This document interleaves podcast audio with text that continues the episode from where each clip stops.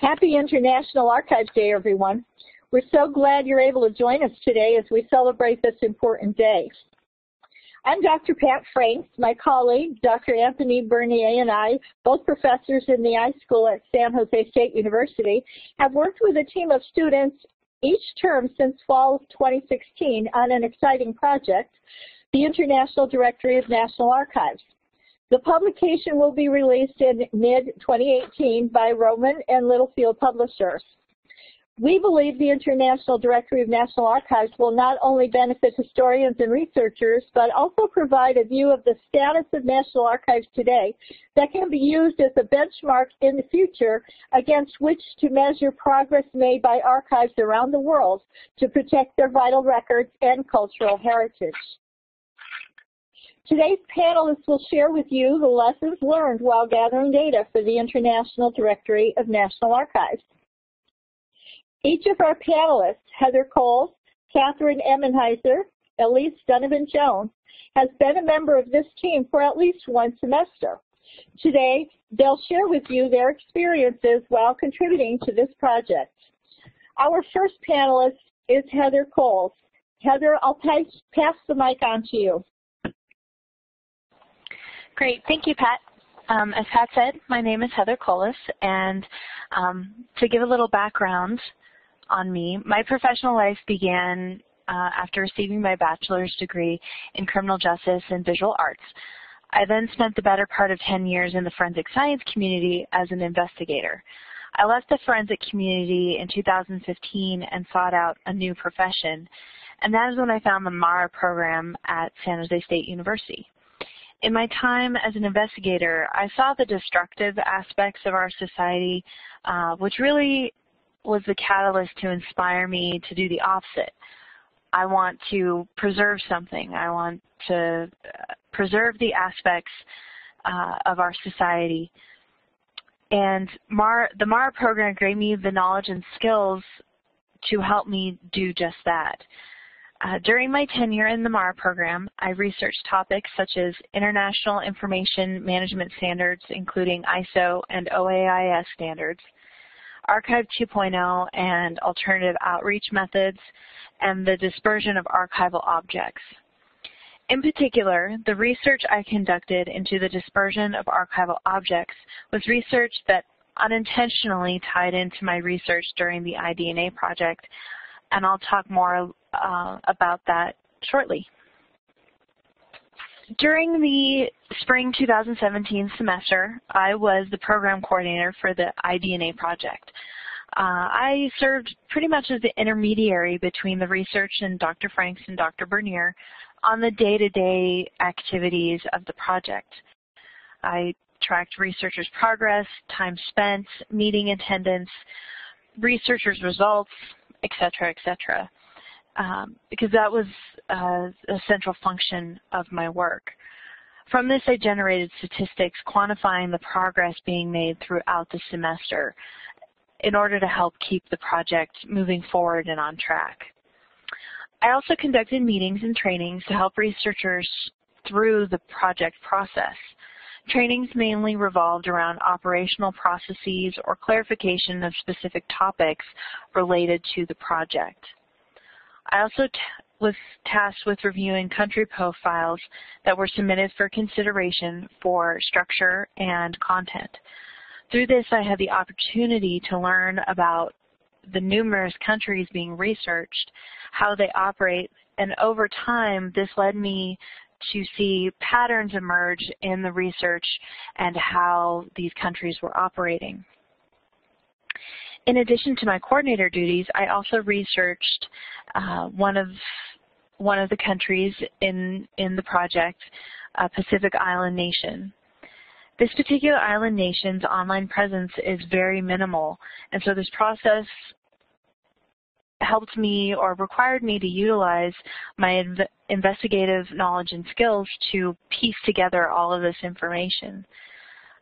I started with the online presence that they do have, which unfortunately was a little outdated, but that led me to articles, which led me to other articles, which led me to social media platforms that had been more regularly maintained, which then eventually led me to the director of the National Archive itself. This came in extremely handy and very important when I finally hit that wall um, in my research where I didn't have any more leads or the connective minutia that I needed to keep moving forward. That's when I contacted the director of the National Archive in order to fill in the gaps that I was I was missing. He and his staff were crucial in that aspect. They filled in the gaps in my investigation much like a witness might in a in a crime investigation. Combined with my research and the patterns I observed in others' research, three key ideas came to the surface for me and really stood out as uh, overlying um, themes for a lot of different countries within the project. First, there's the use of social media by National Archives. In Western nations, social media is a vital tool for improving access and patronage to archives in a cost-effective manner. But in countries where there is no digital infrastructure, social media can be, and sometimes is, the only viable platform in which an online presence and outreach may be established. This is important for researchers to know. Researchers must not assume archival material will be readily available at the click of a button through a sophisticated website or online repository. Researchers must be prepared to consider alternative routes of access in order to locate remote information. On the other side of the coin, researchers must also be prepared when a National Archive does not employ social media at all. Due to varying factors, including political instability, governmental oversight, digital support, and, and so on, a country's national archive could be prevented from utilizing social media as a way of documenting their activities or outreach to their community. Secondly, goes back to my research, which I conducted during my time in the MARA program. My iDNA research made me realize that dispersion of archival materials is even greater than I considered in my original research. For example, the Pacific Island nation that I researched was a pivotal location during and following World War II for the United States. Many of the records that one would assume would stay with the nation were taken and maintained by other countries involved in their administration. And this is not uncommon. It has been happening for centuries due to events like colonization and war. Only now with the use of digital surrogates, some of these dispersed objects are being reunited. Projects like this right now are mainly focused on manuscripts. So it could be said that more scholarship and work is needed to, needs to be conducted in order to understand the depth and the breadth of the dispersion challenge in the hopes that creating more digital surrogates will lead to a greater uh, reunification of dispersed objects, even if these are small reunification projects between one or two nations or even a handful of nations at a time. On a great side note, however, um, United States naval personnel who were stationed in the island nation I researched during World War II have been donating their war memorabilia to the nation's National Archive, which is generating a vast and valuable collection for the archive. Finally, the topic of right to access versus cultural privacy was something that I I saw in various nations and research being conducted uh, by the researchers for the iDNA project. In Western society, we expect access to archival content, especially when it comes to cultural items. but there are several factors that come into play when discussing access in other nations and cultures, as they might not hold to the same ideals. The most understandable reason for restricting access is national security. Many countries, including the United States, have provisions in their laws establishing, establishing timeframes or circumstances in which governmental records will not be available to the public to ensure national security.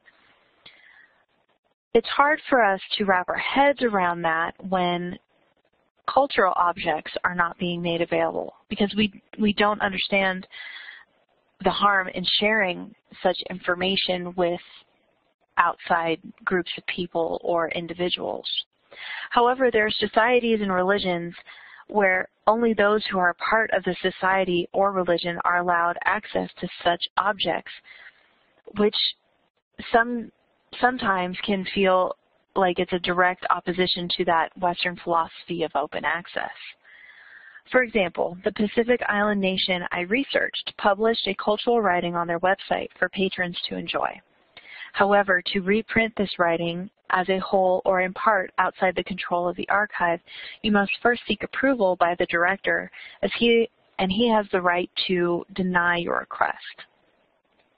This is a slight modification from the absolutely no access at all process or procedure of some um, cultures, societies, or religions. But there's still a level where that nation is controlling the content that the originating culture created. This ideology shift per se is also applicable when conducting research or interacting with different cultures within a single nation, including our or your own. Nations are made up of different subcultures with their own ideologies and protocols. For example, a project spearheaded by Dr. Kimberly Christensen worked with the Aboriginal community in the central in Central Australia and later Native American tribes in the Pacific Northwest, which within the United States are seen and considered as sovereign nations. The project assists the sovereign nation communities through the preservation of their cultural heritage into digital forms and at the same time allows those in the culture to pick and choose which items are made available and to whom in an online platform.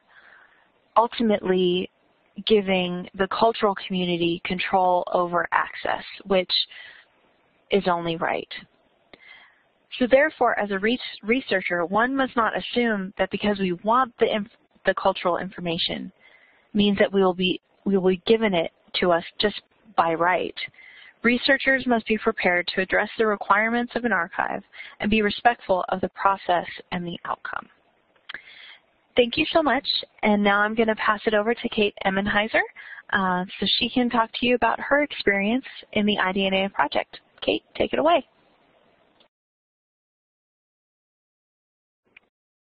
Thanks, Heather, and thank you everyone for joining us today. We have a lot of fun creating these slides for you, so I hope that you're able to gain a little bit of knowledge, skills, and tricks that can go ahead and help you as you move forward with your own research projects.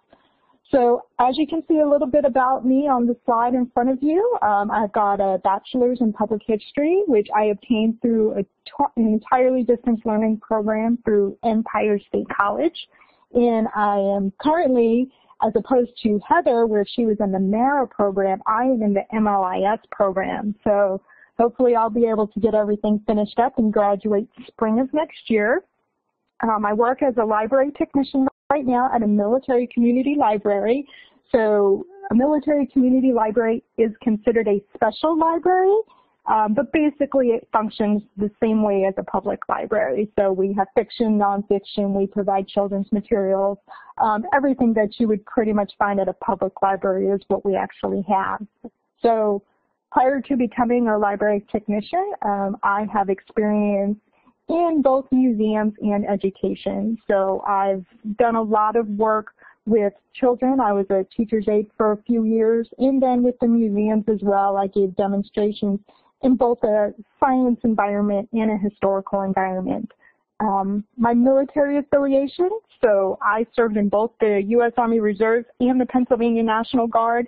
And I'm also a military spouse. My husband is getting ready to retire, so we're looking forward to the next step in our lives. And as far as this project is concerned, I mean, it's really interesting to me to know how other countries create these archives and what they feel is important to have in those archives and whether or not they feel they should just be the protectors of the information or whether they feel they should be the gatekeepers and allowing and presenting that information to really anybody who wants it.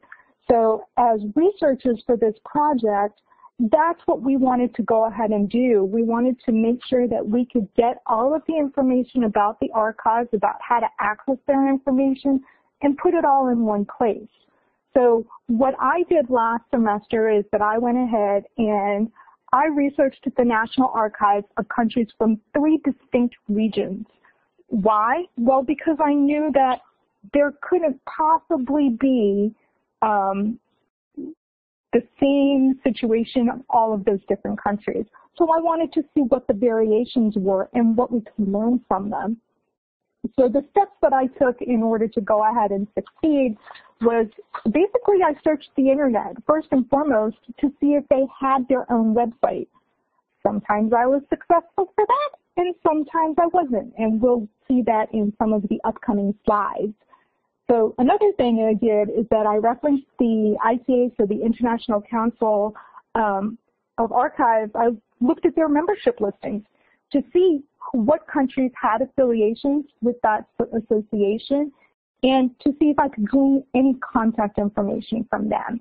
Because of course, we know that whatever's on the internet isn't always true, so we want to make sure that the information we're providing for this publication is as accurate as possible. And the best way to do that, of course, is to be in constant contact with the representatives that work in that facility.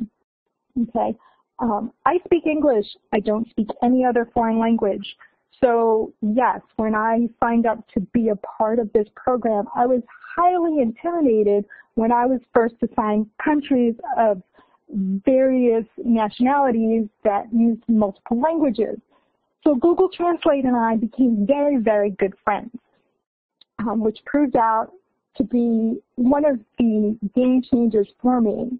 You know, I didn't have to have that translation dictionary next to me. Some of them I had some of the websites and some of the information that I was able to obtain from the internet, I could go ahead and just translate directly from the page. Some of it I actually had to copy and paste into Google Translate just to get an idea as to what was going on. So any type of translation service when you're looking at doing research from another country is going to be vital. Um, sometimes too I found that all of the information available in English wasn't necessarily telling me the whole story about that country's archives. So I was able to use Google Translate to go ahead and glean a little bit more. So while the country might only feel like us as English speakers only needed to know XYZ, well, I wanted to know ABC also. So I was able to go ahead and use Google Translate for that as well. So what I'm going to do in the next coming slides is I'm going to go over three of the different countries just as examples so you can see some of the differences and how we went ahead and continued to get the information that we needed based on the obstacles that I was encountering. So country number one, um, their website was entirely in their native language. There was not any type of English translation, um, nothing. So it was a very time-consuming process. So not only to get address information, but phone numbers, things like that. So they also had a very detailed infrastructure. So while that's great and each department knows what they're responsible for, me as somebody who doesn't come from that country and who doesn't speak that language, it made it a little bit more interesting because I had to figure out okay, well, what is their infrastructure? Who is responsible for what? And then which personnel belongs to each different department. So in doing that, and in going through the translation process, I then came up with a slew of emails, phone numbers, contacts. Great, wonderful, right? But the one thing that we have to realize is Heather had the opportunity to go ahead and have a great line of communication with the director of the archives for the country that she was working with. Well, of the three and now four archives that I'm working on, I've gotten two emails.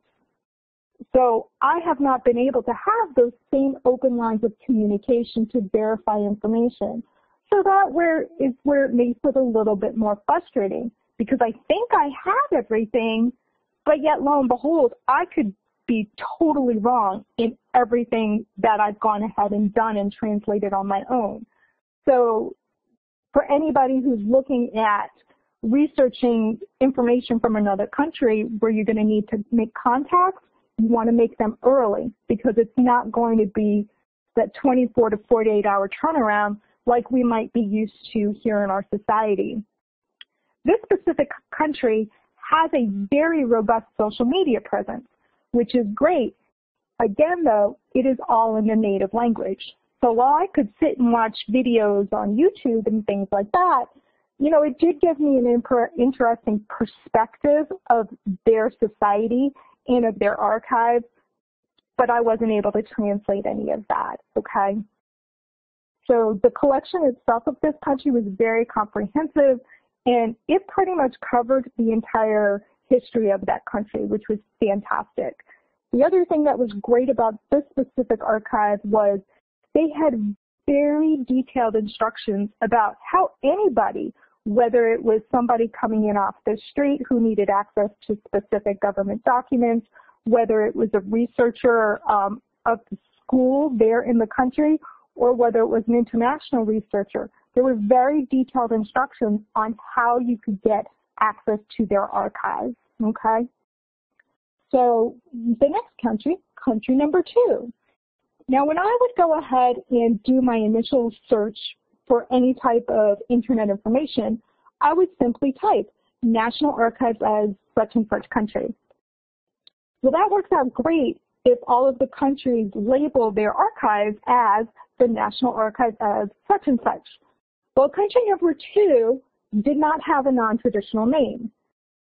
Um, so it really took a lot of research to ensure that that institution was in fact designated as the primary national archive for that country. That specific institution also does not have its own website. It is embedded within the government website.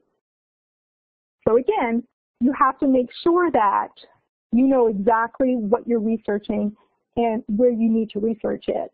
And that, of course, is just literally having to go through lots of Google Translate pages, okay? Um, the information provided on the, on the website was not comprehensive and it was out of date. And I'll be able to reiterate why I know that in a little bit. Um, it wasn't very comprehensive because it literally was just maybe 15 bullets.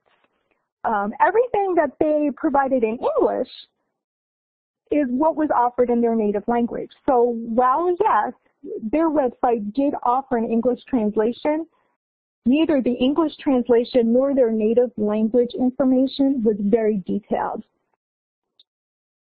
So they did have contact information on ICA, but not on their website. Okay, and through the ICA information, we were able to go ahead and, and take that contact, Through a little bit of digging online. We found newspaper articles that referenced said person at that archive. So we could then write an email to the specific person. It wasn't just a, we're not sure who we're emailing, but could somebody please help us? No, we were able to make those associations due to additional digging online. So sometimes it's not just the associations or the archives where you're going to be able to find your information, but it's going to be newspaper articles, um, TV snippets, things like that, where you're going to be able to make those references. So this is one of the countries where I've gotten feedback from. Uh, literally, I think we've exchanged maybe three emails and that's it. But through those three emails, I was able to find out that the address that's on the government website is wrong because literally they had just moved into a site two days before the, the representative had been in touch with me. So we have the most current information about where their archive is located. So that is fantastic. The difference between what this archive holds in its collection as opposed to what country number one has is that country number two is still reeling from wartime losses. So their archives were stolen in the midst of war, and they're still trying to recover from that. And it's been very difficult for them to not only try to retain some of their original work, but then to be able to at least have some copies to have something in their collection.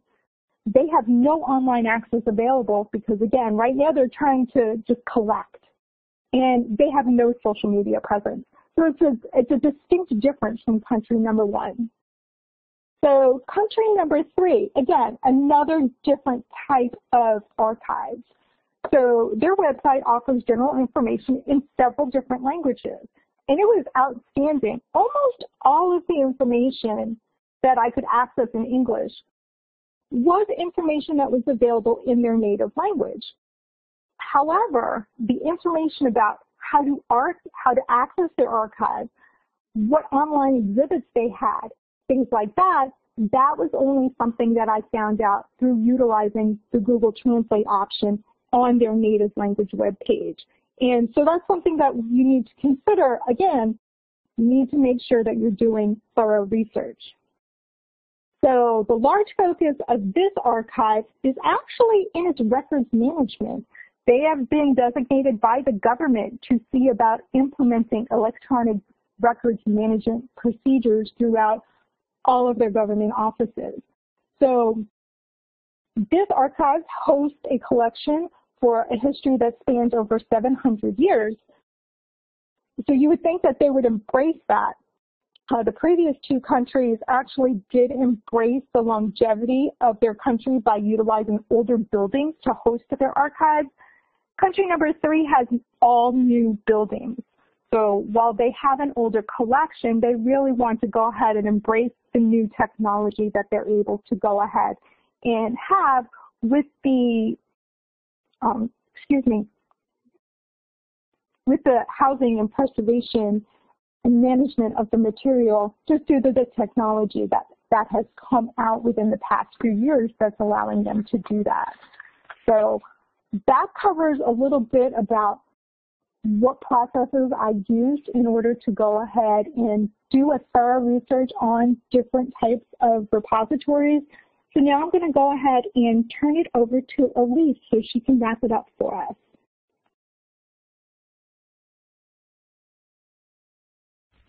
Thanks, Kate. Uh, can everyone hear me? Just double checking you could just give me a Y and this. Oh, excellent. Okay.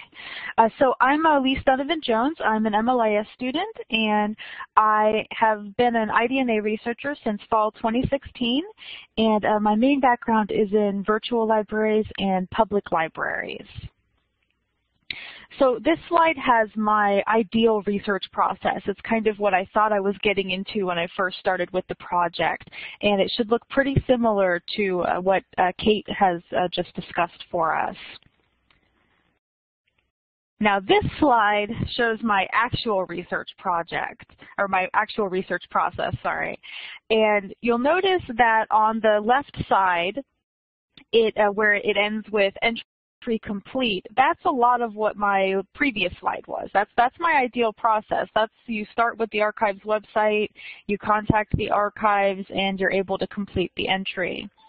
And uh, that's great. Sometimes it works out that way, but as Kate mentioned, sometimes it doesn't. And if there's no website or the website's incomplete, you do have to get creative and look at the government website and maybe the country has a tourism site. Sometimes that has information. And ultimately you end up collecting all of that information. You want to keep and track all of your sources and leads that you have. And sometimes it works out and you end up in that complete entry stage. And other times you end up in this, I have a little bit of a sadder path uh, branching off of the use research to begin entry section where sometimes you don't have any contact info, you don't have any archives response, and you don't have any additional leads. Um, and this was especially the case in uh, Africa where I, my research was focused. And when that happens, all you can do is re re reach out to your program coordinator and to the editors, and sometimes they're able to find additional leads and sources for you to kind of take on, and then you can start the process over again.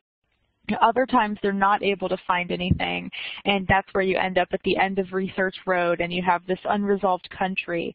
And what happens at that point is the editors will take over and uh, perhaps they'll do some international calls to the archives or you know, employ some of those kinds of techniques, maybe find a researcher currently working in the archives uh, to continue with it. But so it's important to document the sources that you've looked at so that they know exactly where you've, where you've searched when it gets to that stage.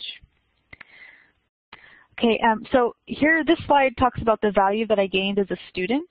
Uh, since my background is mostly in public libraries, not in archives, and I'm taking a lot of archives classes because my background, or sorry, my career path for this program is in digital curation and also archives and preservation, it was very important to me to have these types of examples from my research to bring to class discussions, uh, to be able to really engage.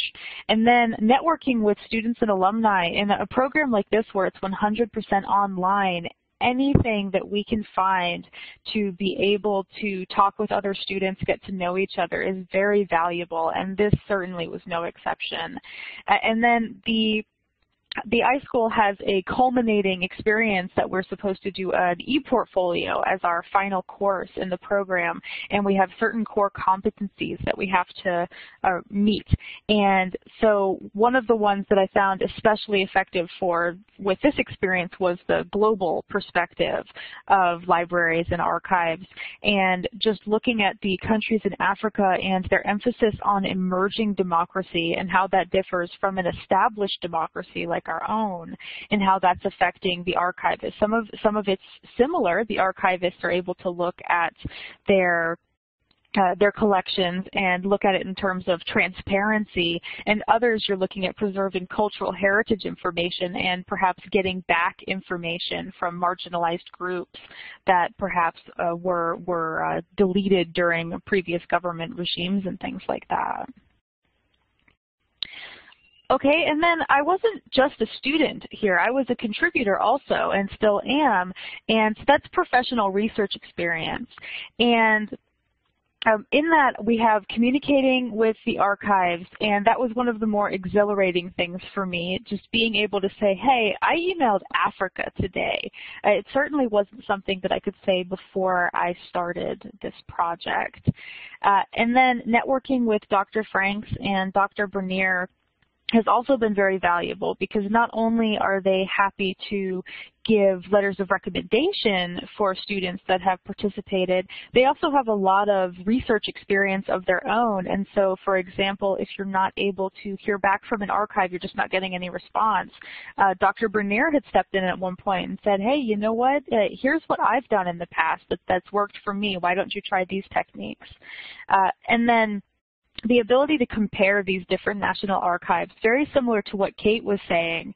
Uh, I know I noticed that within Africa, some countries seem similar on the surface, but when you start looking at their backgrounds and the complications they're facing, they can be very different. Some countries have gone through civil wars that have affected their archives, and others are post-colonial. Some are in the midst of wars, and really seeing how they approach these types of issues and how they are finding solutions for it is fascinating.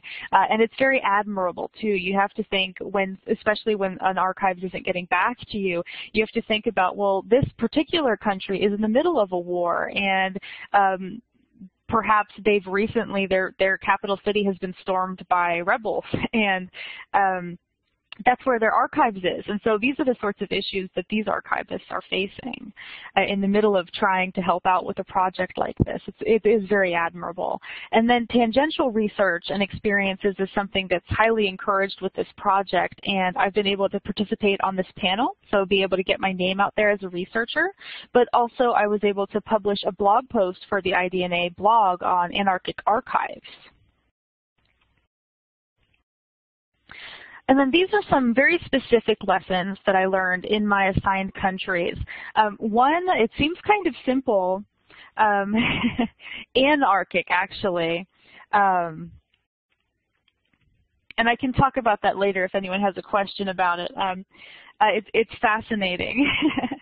Uh, and then, so as far as double checking URLs goes, uh, this is something that sounds super simple, but actually one of my countries had two websites. One was not up to date and one was super new, and the only difference was this hyphen.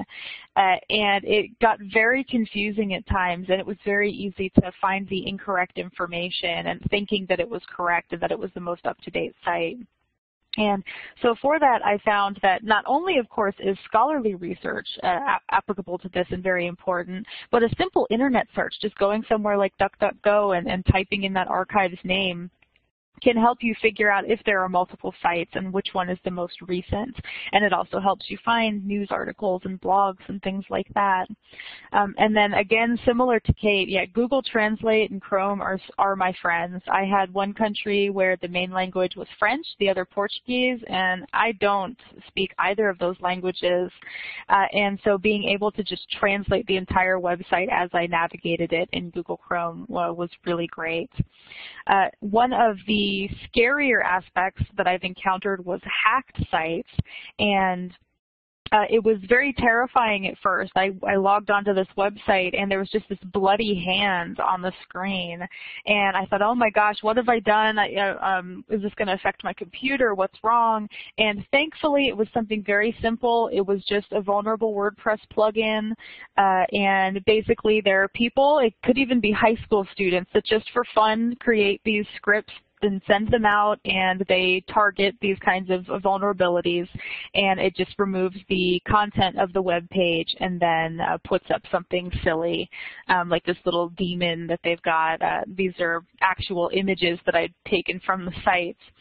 Uh, and a, a, way to avoid that is having a robust IT department, but that's not always a possibility in some countries where budget is a huge concern and, and, technology itself is fairly new. And so the Internet Archive's Wayback Machine was very valuable in situations like this. You go to a site yesterday, it had all the information you could have wanted, and then the next day it's just this funny picture on the screen. And so the Internet Archive's Wayback Machine was able, it, it tends to catalog a lot of these sorts of sites. And so for this one that I had encountered where it had been hacked, I was able to get some information. And then there was another country who had the budget at one point to create a site. They then lost the budget and the site had to go away, but the Internet Archives had it, and so I was able to, if not see some out-of-date information, still find some contact information and other, other information. So here I have lessons learned for the project as a whole. Uh, time versus countries commitment. This was very interesting for me. I did six countries. I've done six countries so far, and only one of them has made it to semifinal. And that means that it's pretty much ready to go. Perhaps it just needs double checked by the editors, maybe confirmed by the country to make sure everything is just so. Um, but um, even though I only have one country there, my time as a researcher is a success. I've kept very detailed timesheets, and I create a progress report for these other countries that I've done so that if another researcher takes it over, they know exactly what I've done and they can see all of the research I've looked at, what worked, what didn't, what contacts I found, who I've reached out to successfully, who hasn't responded, things like that. And hopefully that will help the editors as they uh, look at these more troublesome countries uh, and are able to, to make contact. Uh, and then uh, ethics and collaborative works. I won't talk a whole lot about this point. It's just a dialogue that was recently opened in our discussion forums. And I honestly think that it could be an entire panel unto itself.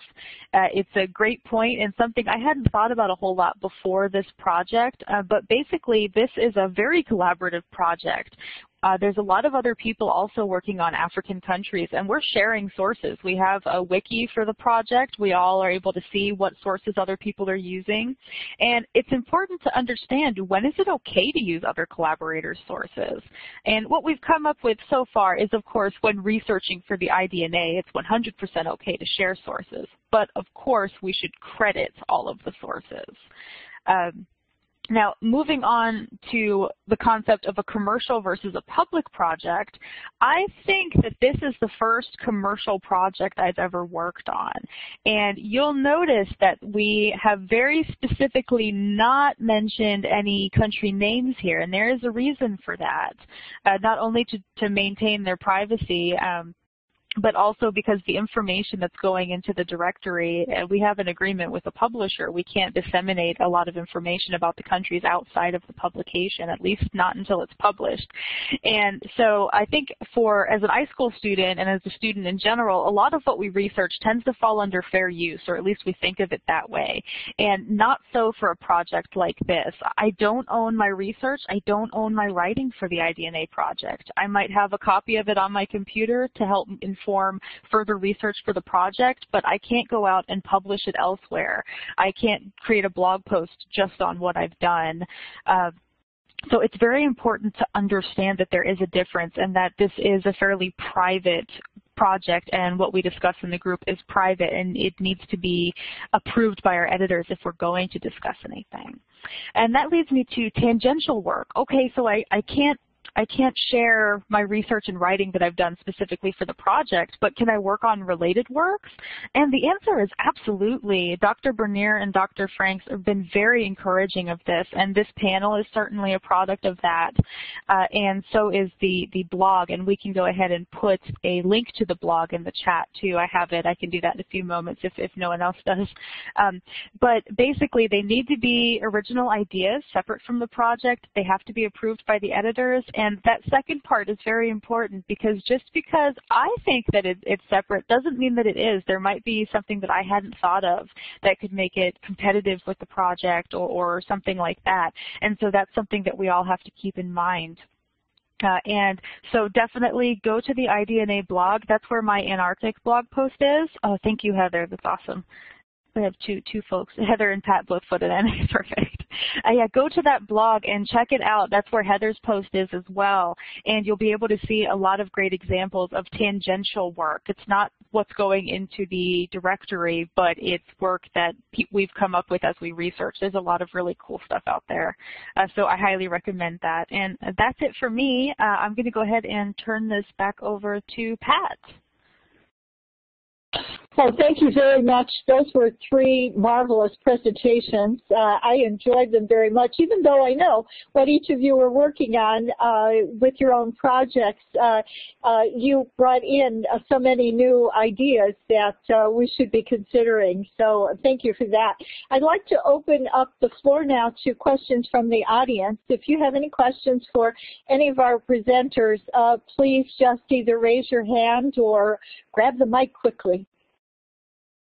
Well, I would just like to chime in for a second and, and congratulate Heather and Kate and Elise. All of you did a fantastic job. Really, that was right.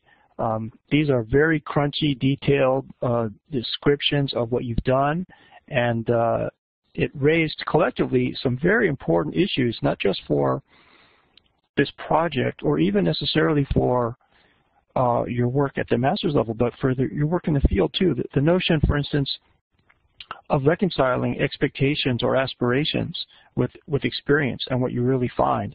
That's a daily thing. And um, the fact that you all you all talked about that in different ways suggests to me how, how relevant that this, this work was been to you in terms of applying it for the future. Um, I also thought that the, the notion of being able to, to look at comparators is a very valuable skill. When you get out into the work world, when you take your first job, there may not be a very clear job description, there may not be much of a record of what's been done before, but looking at comparators like this will help sharpen and, and, and uh, guide where you might want to begin to develop the, the work that you're, you're taking on and the role that you've assumed. So that is a very important skill, uh, whether it's an uh, international archival collection you're looking at or an institution. It doesn't really matter in that way. I'm very appreciative too of the way you all talked about the, the, the notion of working collaboratively in, in different configurations of a team or, or uh, collectives, not only between students working on the project or between uh, Dr. Franks and myself, but also between colleagues in foreign places and being sensitive to the challenges that they face without being judgmental about them and so on. Those are very important things. And then other collaborators that you, you pulled in uh, so working collectively as a professional within teams of various configurations is, is a valuable thing. And then finally, or at least among the final things, is the, the ethical concerns that you raise. All very good things. Um, I'm, a, I'm an American historian, and unusual in that role is my critical perspective on the notion of American exceptionalism. And there's nothing better to, uh, as an anecdote, for uncritical American exceptionalist positions than looking at the challenges and history and cultures of other people to see how complex things are. And you guys all did that in various ways. So I'm, I'm extremely impressed and very happy with the field experience you've been able to derive from this. And I just want to applaud you for that. what record-keeping tools do you use to keep track of notes? Uh, are, are, you a, a, record keeper? Uh, records management is, is my area, and uh, we're not keeping standard records in the way that you might think uh, because this is quite a project uh, with students, but also with graduates. Uh, we're not able to use our learning management system, for example, that we would normally use with our classes. So we're being creative, and we're using a lot of Google products for the work in progress. So uh, we have a Google site uh, where we have uh, files. We have a discussion group, also a Google discussion group that we brought into that site. Uh, and we keep notices of meetings, copies of the slides, things like that. Uh, we have for the actual work uh, that's in progress a Google Drive. Within the Google Drive are separate Google Drives for each of the researchers for each of the semesters. So we have a, uh, for example, fall of 2016 work in progress, and then we have fall 2016 uh, semifinals when they get to that stage. We also have the same thing for spring. We have now the same thing for summer. So each one of our 26 researchers for this 10-week period in the summer has a Google Drive. Within that, they have an administrative folder with guidelines, and then they have or should create a separate folder for each one of their countries. Within that, they're expected to uh, keep the copies of the work in progress, so the entry for that country and each version of it as, as it's edited until it gets to a semifinal version. At that point, uh, that's moved, a copy of it is moved to a semifinal folder for that semester.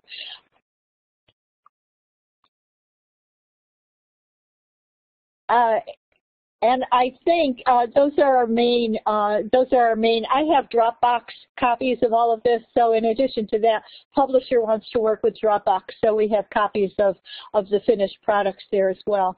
Did uh, I hear another question? Yeah, Kate is talking about her Google Drive folder.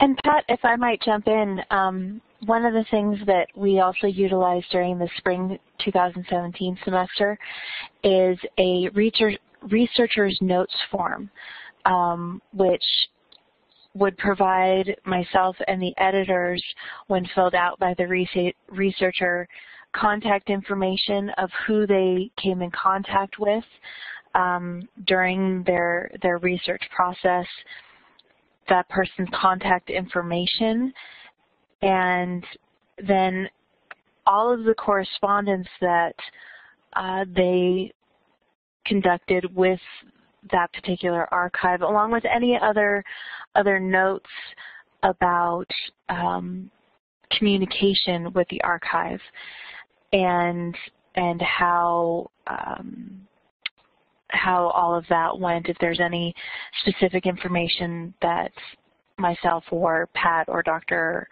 Um, Bernier needed to know.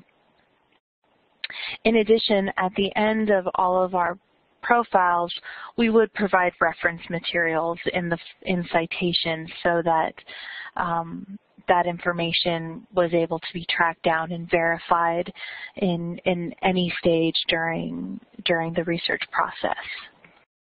I see we have another question on what comes next. Uh, the plan is to complete most of the research on the countries. Uh, I would, of course, like all of it by the end of the summer semester, which is the end of, uh, well, the middle of August.